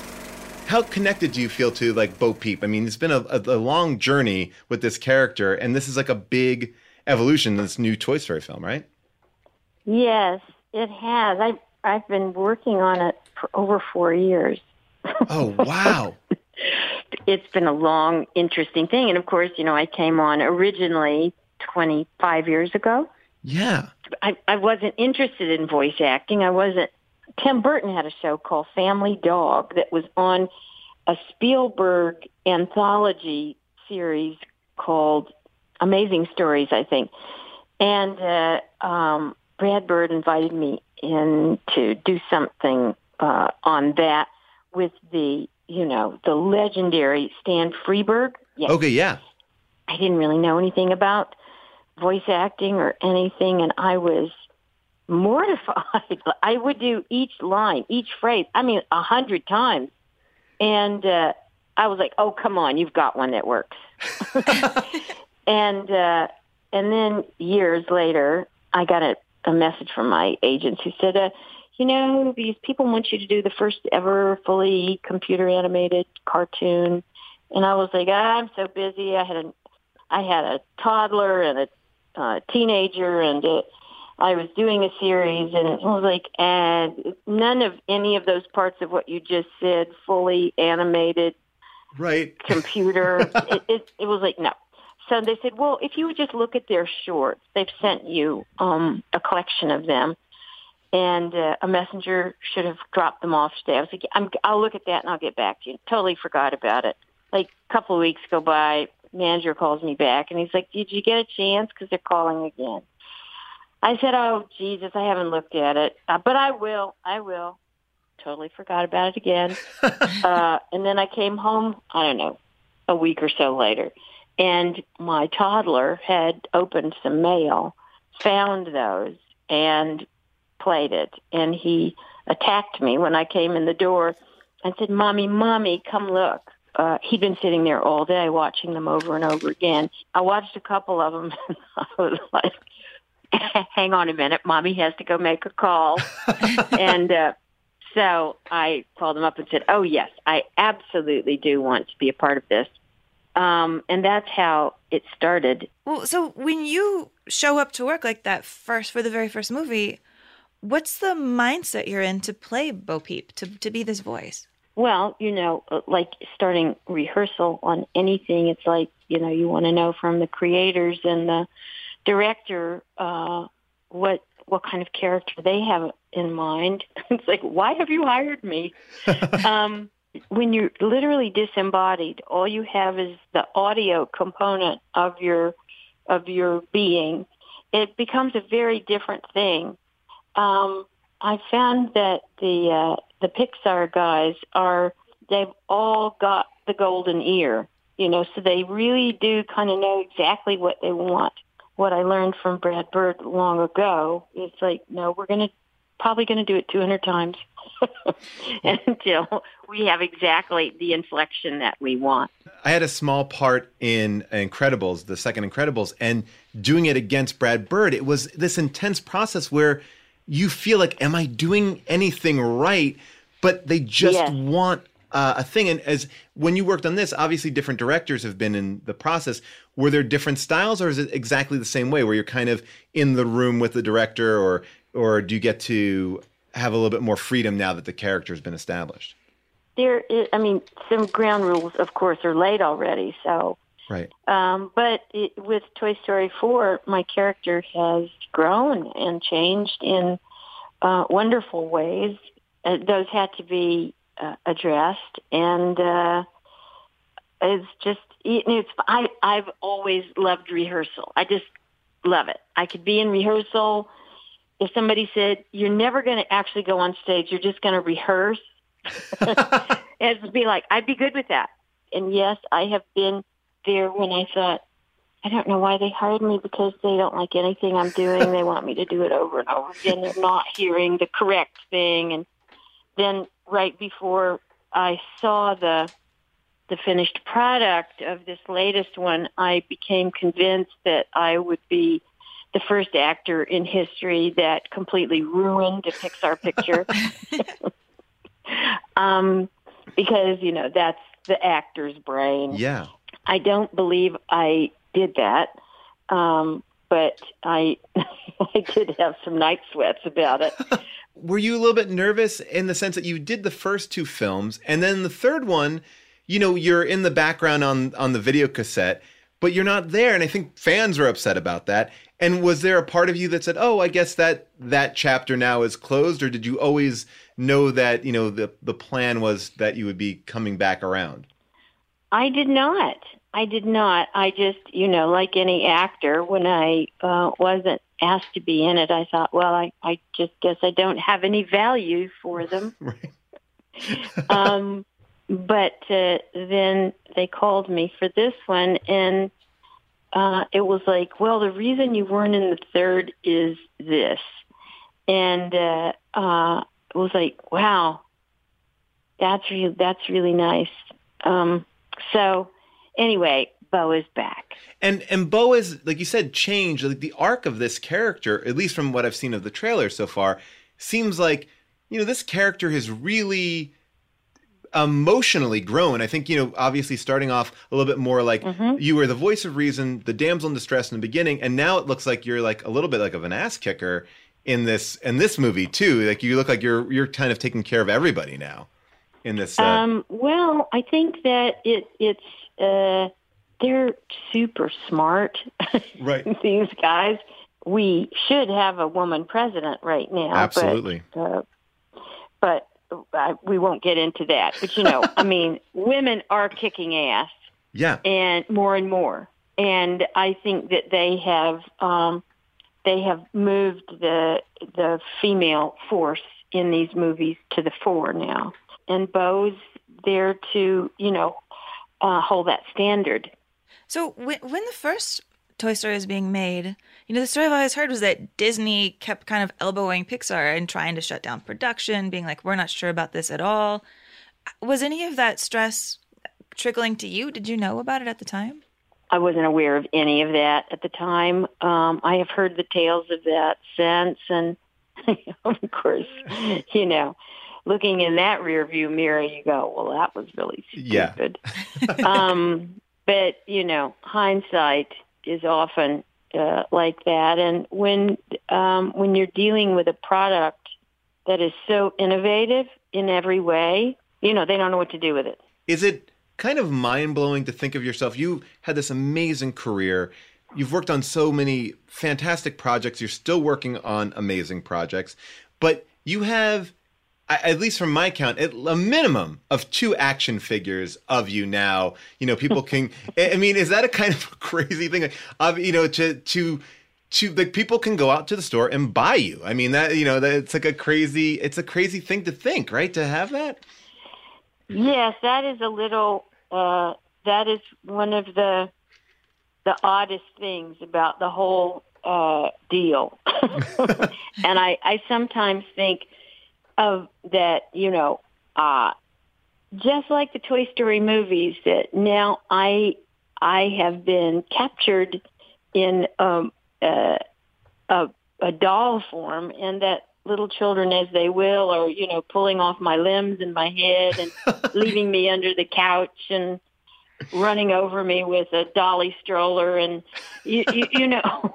Uh, but, of course, there are those who are taking me to bed with them as well as a comfort, uh, and uh, you know, as uh, and now with this new one and uh, her being kick ass, yeah. uh, you know, I think you know she's a great role model for little girls. So I'm I don't mind, you know, having been made into a form that a little person could hold in their hand as a kind of talisman, like, don't fuck with me, Bo Peep will kick your ass. I mean, I'm curious, like, do you in the cast, you know, Tom Hanks, who you've been sort of playing against on screen as cartoons for twenty-five years now, do you feel extra bonded to him in person when you see him in things, even though you've been just doing voice performances together? Does Toy Story still feel like kind of a family? Well, you know, we don't, it's, uh, usually you work uh, just as a single uh, actor with the director. We will see each other for publicity events, but otherwise we don't really see each other. I was uh, uh, very fortunate this time around that um, Tom and I did a lot of recording together. Oh, um, that was uh, really wonderful, fun. He's such a... Well, not only is he, of course, the loveliest human being in the world, um, he's just so sweet and so much fun and all in, one hundred ninety-five percent with, with uh, you know, dedicating himself to Woody. Uh, it's just, uh, it, you, you can hardly have more fun than that, really. And did you find that your performance was changed because you got to interact with somebody else? Because, again, you're right, you don't get a chance to do, do that. You actually have to, you can actually... act with somebody. Yes. Um, and I think that they felt, because of the nature of of the relationship in this new one, that that it, it would it, we would benefit, the film would benefit from us being together. And uh, uh, so so they made that happen. Well, so, you know, one of the things we talk about a lot on the show is, you know, this idea of a list of the greatest films of all time and what we would take off, what we would put on. And at the risk of embarrassing Paul here, I think he's too shy to say this out loud. I think if there's a film he could put on the list, it would be Ghostbusters. Ah, uh, yeah. A big fan of that yeah, film. Yeah, it, it's, uh, you know, again, that was, uh, it was so incredibly fresh, new, authentic. Nothing, it just, there'd never been anything like it. And uh, there had never quite been anything like all those guys who came out of S N L. I mean, it was, and Bill had already done some of the Stripes kind of things with some of the other guys, but it was the first full-on, I remember reading the script thinking, oh my God, this is like the funniest thing I've ever read. With Toy Story, I never have seen a script. Oh, interesting. So you're just doing it in like little scenes, and I imagine you said you spent four years yeah, on this you, one. So you're just probably yeah, you don't know you don't know anything about it. You just go in, and they have lines, and the director says, "And in this, this is what's happening." But I never saw a script. That's so interesting. Is I there, love it. Is there a line that's always rattling through your head that you had to do a bunch as Bo Peep?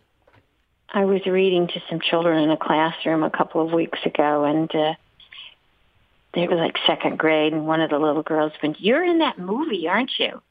And uh, in the Toy Story movie, and I said, "I am, I am." And uh, somebody else said, "Oh, you're Bo Peep," and I said, "That's right." And they said, "Do it, do it, do a line." So I did the. Uh, I think this is a line anyway. Is, is, uh, uh, so Woody, why don't you come up and see me sometime? That. You know, and of course they, they, they, you know, had peals of laughter and giggles after that. Annie, this has been fantastic talking to you. Thank you for spending some time with us. And uh, thank you. All right. All right. Take bye-bye. Care, guys. Thanks. Bye-bye. Appreciate it. Bye. Bye. Uh, that was fantastic. And you know what? Love her. Now it is time to talk to the director of Toy Story four. We have Josh Cooley. Josh, by the way, he wrote Inside Out, and then he got bumped up to direct this. So, wow. Hey, let's welcome... I'll be really quiet now. Let's welcome in Josh. Oh, so Josh, my first question I want to ask is, what is it like to be the Buzz Lightyear of this franchise? You are the shiny new toy walking into a room that's been around for twenty-five years. Yeah. Oh, wow. Um, first of all, it's a... Um... a huge honor to just even be asked to, to direct this one, this film, and I, I love this, these movies so much. I, I, you know, the first two I didn't work at Pixar, so until I think once Pixar took two thousand three. So I saw the first two in the audience, or just in the movie theaters as an audience member, just like everybody else. So I came into it as a huge fan as well. So in the same way that Buzz Lightyear had no idea what was going on in the room, um, that's how I felt at first too. I was just like, what, what, this is a weird place. What's going on here? You know, that kind of, that kind of thing. But um, it's it's just a huge honor. I'm so interested in the changes in technology since then. Like, I heard this fact that you can you can render the original Toy Story one now faster than you can actually watch it. That that's how amazing the computers yeah. are. And yet I love that what you guys have done have is also staying true to the way these original characters look. I mean, these characters were as great as they could be in nineteen ninety-five, and you've honored that. You haven't made them more complicated. Yeah, well, the... the one thing we've tried to do throughout all these films is just stay true to the aesthetic of the original. I mean, the, the original had its limitations just because of the technology at the time, but one, the three things kind of we try to keep going is um, the design aesthetic, which is exaggerated shapes. So if you look at something like Andy's bed, it's it's the legs of it are, are much thicker towards the bottom, because that's where we're going to be spending most of the time in this world, is down on the floor with the toys. So things are much larger down there. Um, and then we also have uh, realistic textures. So um, the floors are, you know, they look like you can, you can touch them and feel them. So they have this realistic look to them. And then um, the theatrical lighting. So even just having the lighting feel like it's, it's lit like a stage almost. So even though the technology is advanced and we're able to make things look even more realistic with the textures, we still stuck with the, the same things that make it feel like a Toy Story film. I mean, I think it's interesting that you're using the words like exaggerated combined with realistic, because I've been wondering, I mean, is there a point where a cartoon can look too realistic, where it just looks live action? Absolutely. And there were times when we would be doing some tests on scenes and it, it would look real. It looked too real, and we'd actually, we'd have to pull it back. So it is, um, you know, the computer can do it, and but that's not exactly what we were going for. And there are, there are scenes in this film where people say, "Man, it looks so real." Like, we had this huge rainstorm at the very beginning, and uh, they're like, "Oh man, the rain looks so real." And the reality is that we like exaggerated the raindrops by like seven hundred percent or something like that to make it feel more visceral to the toys. You know, so I, I just love that people are coming across with the feeling that it's real, but if you actually look at it, it's it's way more exaggerated. I mean, we hear a lot about the Pixar brainstorming process, about how many ideas go into it and best idea is winning. When you were coming up with the idea of the spork, what other kind of creations did you kick around? And you're like, okay, okay, okay, but before we went with the spork. You know what? The, the spork was the first, and it was nobody else drew anything else except for a what? spork. When, when it was, I'm serious. That was the first draw, first thing drawn, and we were laughing so hard. And then it was just variations on that. Like, the spork was always the the base of that character for some reason. It was just, well, sporks are funny. I think that's the reason. Well, I'm curious then about the power of empathy. You know, like, what is it that audiences are willing to bring to an animated character that we might not even bring to a human character, to a spork? The way that I think about it is that um, what that character actually physically is doesn't really matter in the, the Toy Story world. I, I think that that's part of the reason these movies work so well is, is something, somebody like Woody, who, um, you know, the very first film, it, that movie is just about a guy who doesn't want to lose his job, if you really think about it. And, and, and when his job is threatened and something he really cares about, he becomes anxious and um, fearful and angry, and to the point where he's willing to do something, you know, he's willing to go to the lengths that he has to go to push a guy out the window to stay popular. And so all those emotions that he has are all real emotions and, and very human emotions. So I think that that something like empathy um, is just another emotion that we can, we've all experienced. And I think that w- that that's part of what's fun of making an animated film, is that, you know, th- this is a toy or a spork or a or a monster or an emotion or whatever the, the actual character is, kind of doesn't matter. It, we're we're just showing that they that these characters are still human by expressing these emotions. So I think that's kind of how people are connecting to it. I mean, living in this world, directing this film for so long, has it made you be more empathetic to things like a remote control that doesn't work? Do you live in a world that's more like, every object I should treat more sacredly? You know, it has made me, kind of, I don't know, uh, A little bit, a little bit. I, I, yes, I, now that I think about it, absolutely.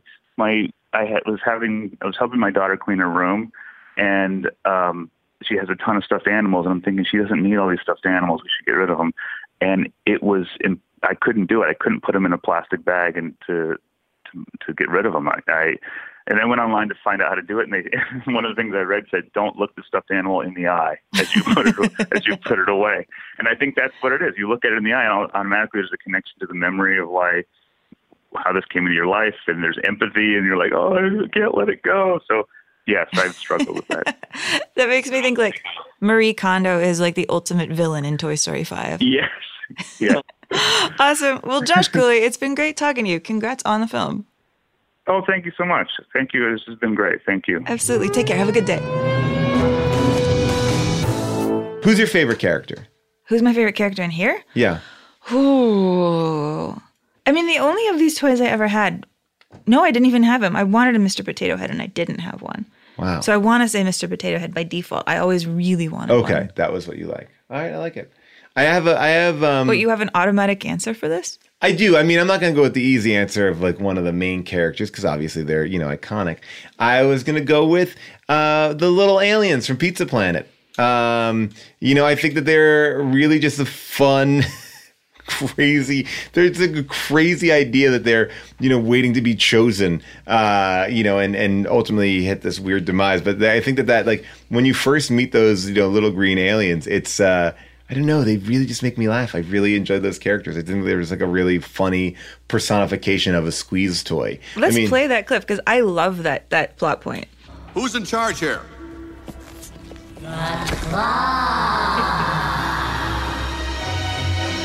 Claw is our master. Claw chooses who will go and who will stay. This is ludicrous. Hey, bozo, you got a brain in there? Take that! Oh, no! I mean, A, that's so awesome because it is straight up where Sausage Party took this element and then turned right. it into you have been chosen. Yeah. I love Sausage Party so much. Such a funny movie. Also, I love that Sid is in the background playing on basically an alien game. Mm-hmm. Where it's like there's like whacking face huggers and vomiting green alien sludge. Like I really want to play in this arcade. I, I like that too. And I think one of the big misses of the Toy Story Land that I was recently at, I'll post a picture online, uh, was that they didn't have a full recreation of that. I was like, why don't they just have like a full recreation of this pizza place? They have a place that they call Pizza Port, but it's not. It's not. It's not a full recreation. I want a full recreation. I want a whole thing. I mean, here's what I think is really interesting though about the Woody and Buzz dynamic. Mm-hmm. Because there's a part of Woody that appeals to the Leslie Knope in me. Mm-hmm. And Woody is right about one thing that I think is very important. Woody genuinely cares about Andy and loves Andy. I would say that Buzz is barely aware of Andy's existence and doesn't actually care that much about Andy until Absolutely. possibly the end of the film. I don't think he cares about Andy at the end of the film either. I think he cares about Woody getting back to Andy. Yeah, I think he cares about his job. And so whenever Woody is like, you don't have the same investment in this that I do, he's absolutely correct. But one day he might, but he'd have to come to the realization that he is not who he is. Like he has to give over to himself. When when Woody gives that speech to Buzz, I can't believe I'm talking so passionately about this movie. When Woody gives that speech to Buzz and he says, you're not just a toy. You are, you know, I'm paraphrasing, like you are this special person in this in this boy's life. You have this ability to make him happy and make a difference. Like you are the most important person, but you're just not the, not the, in the way that you see it. It's such a beautiful, you know, ode to what toys mean to us. And I think that at that point is Buzz allowed to commit to Woody because he doesn't have a room for anyone else in his life. He's this cocky guy. He's a single guy in the city. He's just like, I'm doing my shit. I'm fucking every day. I'm drinking every night. I'm waking up late. Get out of my way. And and Woody's like, no, no, the, the beauty of this life is having a partner, having someone that can actually care for you. You you you don't have to be an island. And I think, you know, as the films progress, we see this evolution of of Buzz. And I think that's one of the cool things about the films. But Uh, but he could never find that until he gives up who he is and becomes aware of how he fits into this world. I mean, you're right. Like, this is a real movie with real emotions and real camera work. Yeah. I love how there's, like, camera shots here taken from Evil Dead. Yeah. Like, tracking shots zooming up and down the stairs. I love all that. What I really love about the animation in particular is even though the humans all look like they're from planet suck your brains out through your nose, mm-hmm. the humans are fucking terrifying. What I appreciate about the animation is really the texture, because I feel like the main thing that they're really learning how to do here is have waffle knit on like couches, is have, you know, grain over here on this part of the door, but also just the light and the texture sort of playing over each other. I think that's what they really do the best here. The lighting in here is amazing. Like, I love it when you can see the shadows from the windows playing across the fabric. I love it when you can see the light hitting the characters and then the characters reflecting off of the wooden floors. It's a yeah. very clean floor for children. Well, I mean, but that's one of the things that you see, like in, we talk about Bo Peep, she's ceramic, you see a sheen off of her, you see certain things in his eyes. There's, there is a beautiful work, you know, use of light and shadows, and it, it's actually beautifully directed. It really is. Oh gosh, whenever you're inside Buzz's helmet and you see the reflections mm-hmm. like that he sees on his own plastic, it's so beautiful. And it really is the smudges too that I love, when you get the sense of fingerprints on things. And by the end, the way that Buzz is so used now, yeah, it reminds me of like having to go over to my cousins' houses and all of their toys were so gross and I didn't want to touch them because they all look sticky. And they make Buzz look sticky. Yes. And they think about making Buzz look sticky. They think about adding that to him so he looks used. I totally agree. And I think that they continue in each film to introduce new toys. I mean, in Toy Story four, it's a spork. You know, it's a, it, it literally is a spork. Uh, you know, that it's like a kid made in like a preschool. I, I don't know because I haven't seen the film yet, but... Um, that idea that anything can be a toy, and the way that they kind of show all these different types. They finally did get Mattel to give them Barbie, and you know, and then you have Evil Ken played by Michael Keaton. Oh, it's so great. I mean, it's, it's one of the best. One of the best Michael Keaton roles is in Toy Story. Now, I will say though, there is one thing in this film that I find to be a little bit dangerous and a little bit contagious, mm-hmm.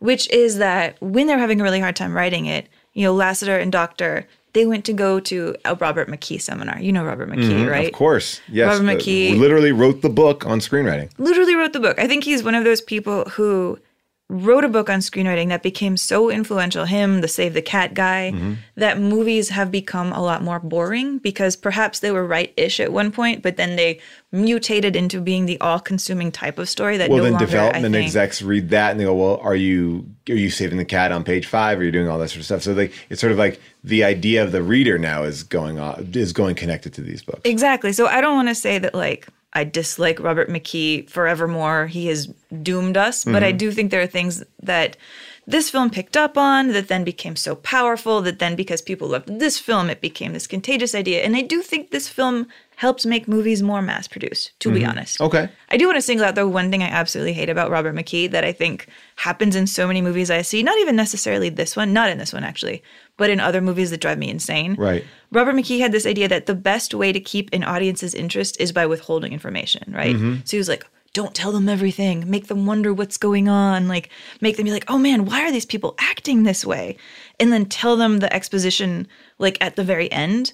And I hate that. Well, we were talking about that in uh, in Vertigo. Like, you yeah. know, and, and and the difference there is Hitchcock did reveal it. And I think you said that you wouldn't enjoy it if you didn't know. Like the way that Lasseter, for example, talked about story is he said that he it reminded him a lot of his brother, who's his brother was an interior designer in mm-hmm. Japan. And so he was like, I learned from my brother that the way that you make a story is sort of like how you do it in fashion design. You either take a really wild fabric and use it to make kind of a classic shaped garment, or you take a classic fabric and then you make a really crazy pattern with it. But you don't make crazy on crazy or classic on classic. You mm. mix and match. It's the combination of knowing when to break free and when to keep it together. And I think for him, Toy Story was, was an example of like, I'm doing something crazy. This is a crazy fabric. Right. So I will have the story be relatively traditional and simple and easy to follow. So what do we say? Do we say that helped them or hurt them? I think it's fine. I think that Amy's Pixar- review is it's fine. Well, what do the other critics say? What do what do what? Do, how do how is it responded to? Uh, my passionate defense of these characters. How how do people respond to this? Well, here's the thing. Toy Story is famous for being one of the only one hundreds on Rotten Tomatoes. Mm. You know, it's one of those unbroken, don't you dare right. mess with this. And the only person who's ever really dared to mess with it is Armin White. Of course. Okay, of course. Who wrote the first negative review of Toy Story three. He also apparently disliked Toy Story one, but he wrote his um, review of Toy Story one in a paper called The City Sun from Brooklyn, which then went defunct. And I couldn't find any of their archives anywhere. I really went looking for it. Oh, wow. So in lieu of having a negative review to present for Toy Story one, I thought I would do the opposite. I would bring Armin White's review of Toy Story two, which he really liked. Okay. So here is Armin White, the infamous Toy Story one and three hater, sticking up for Toy Story two. Every child is a bourgeois child, and every adult too. No dream or ambition has gone uncommodified, thus all desire gets bizarrely validated. This is the damnable truth of late capitalism realized by Toy Story two, the year's most sheerly delightful Hollywood film. I can come out and say that having registered my resistance to the first Toy Story as one long product placement commercial, that here imaginative excitement has rarely been conveyed on screen so powerfully. He talks about the toys getting a sense of their own cultural history from watching the old early T V black and white shows. He talks about how that plays back into how toy making and media converged in a generation's subconsciousness. The collective bourgeois memory of the affection with which we endowed otherwise inanimate objects and marked our own growing experience, that this is not disposable technology like the interminable Pokemon and Princess Mononoke. Toy Story two shows how pop art can disarm your loftiest objections with unexpected wit and genuine insight. Magical describes it, but not the aspects that are superlatively humane. It is really hard to read Armin White yeah. out loud. But anyway, Armin White, he liked Toy Story two. I don't know what he's going to say about Toy Story four. Maybe he'll surprise us again. Well, it's interesting. You said that Toy Story one is one hundred percent on Rotten Tomatoes. Toy Story two, one hundred percent. Toy Story three, ninety-eight percent. And currently, as of this recording, which is uh, the week that Toy Story four comes out, it is at ninety-seven percent. These are movies that, and again, I think you speak to how long it's taken between each one coming out. Toy Story three came out in two thousand ten. This is coming out in two thousand nineteen. There's space between these movies, you know, and that's pretty amazing for a franchise to retain this level of quality. Like, I remember leaving Toy Story three and just being kind of blown away by it. It, it, it. You know, they kind of continue to figure out how to push these characters in really interesting ways. And I think there's something to be said for a franchise that can grow, as, you know, years and years and years without the characters aging. And it feels like, as a, somebody who's in a house right now watching them back to back in pieces here and there, they all feel of one thing. And that's so hard to do, whether it's Star Wars, whether it's even Marvel in the ten years and how everyone's kind of changing that. It's like, this is a moment. It, it will never change. You could make this movie in thirty-five years from now if you wanted, you know, if you had the right voice actors to replace certain people.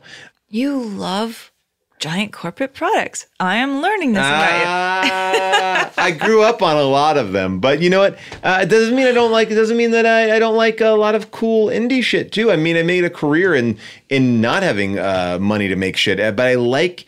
I think when it's done well, I really like it. When it's done shitty, I don't like it. Like, I can tell you, like, I've seen so many animated movies, and maybe that's why I'm talking about it in a way that's so impassioned. I've that's I've true. sat and, I've sat through the shittiest computer animated garbage and trash, you know, whether it's Super Wings or fucking uh, Thomas uh, or, you know, it, like these things that are, they don't look good. They're not fun. They're not, you know, and look, You're Trolls like is a- fine. It's like they, they got songs, but it's not making me feel. That other movie, Ugly Doll's fine. I mean, there's worse.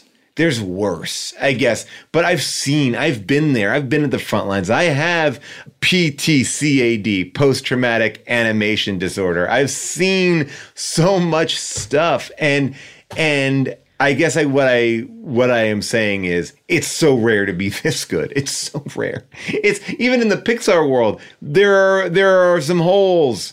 This is rare. It's really interesting. So that's what. So yes, uh, do I love every Marvel movie? I enjoy them all, but I don't love them all. I wouldn't be speaking like this about, you know, Dark World. I mean, I was I was about to say you sounded like a veteran, and then you just said that you were a veteran halfway uh, through that really impassioned, slightly terrifying speech that makes me not want to have kids. No, kids are great. It's just like their taste is shit. Um, uh, but that's okay. It's getting better every single day.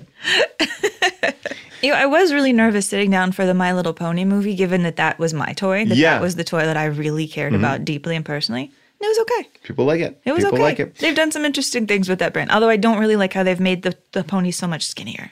Um, well, yeah, you know, it's a different time. Um, it's ninety-nine on the list. Higher, lower, what do you think? On the list? Do you even think it should be on the list? You know what? I think it should be on the list, and I wouldn't even mind if it was a little higher, to be honest. I think ninety-nine sounds a little low for something that feels very large in our consciousness. It feels like it's slipped in. This is b- above Ben-Hur. We're talking about these two movies. Like, I would not put Ben-Hur and this in the same sentence. I mean, maybe I'm being over overly harsh to Ben-Hur, but this is a this is a game changer movie. I, I think this belongs in in the top fifty. You know, Ben-Hur sold a lot of toys. They did, and also like baking powder.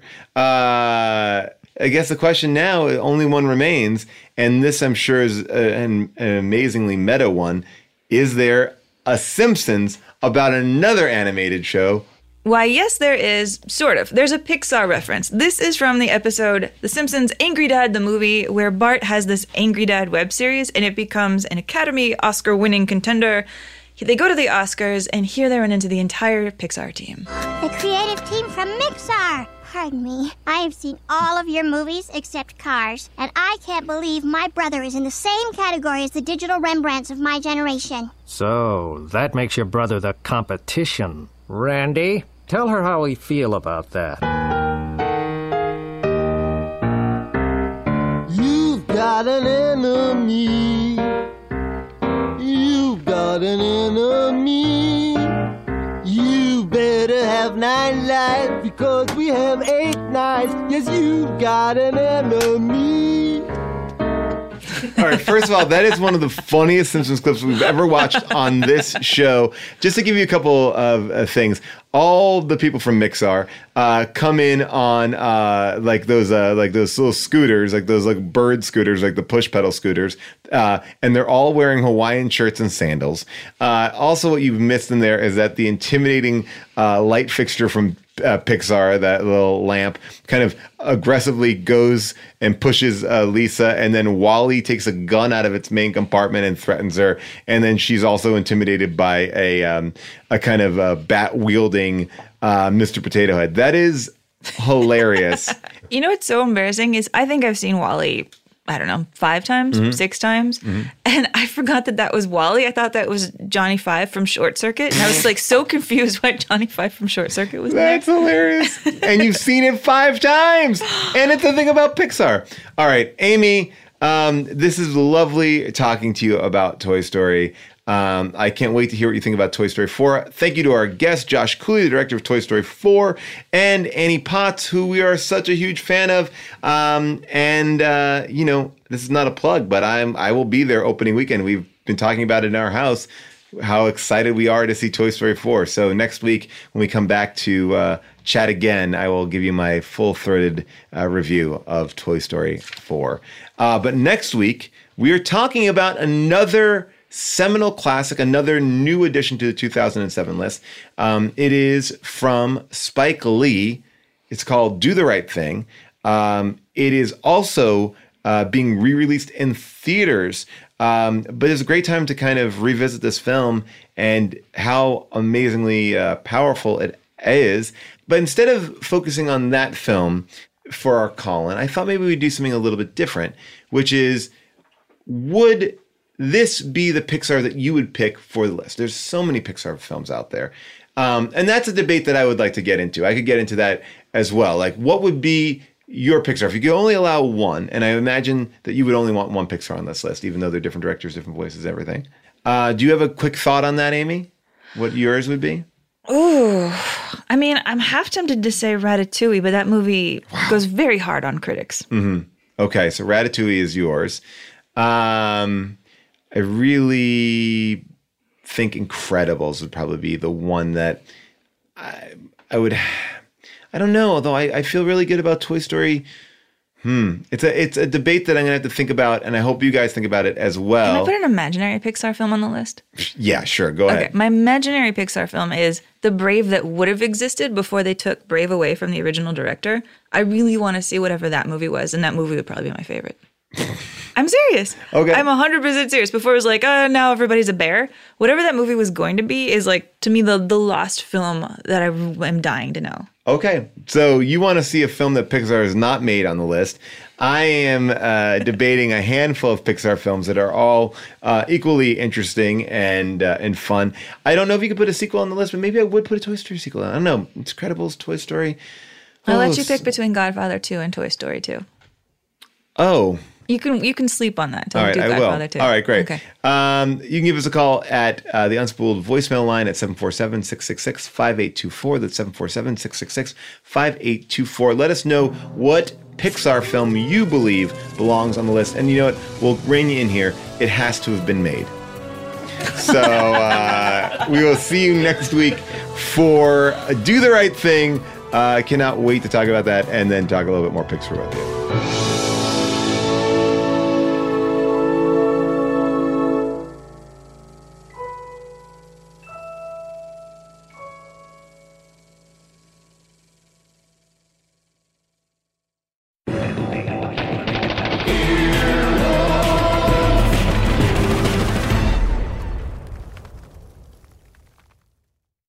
Reese's peanut butter cups are the greatest, but let me play devil's advocate here. Let's see. So, no, that's a good thing.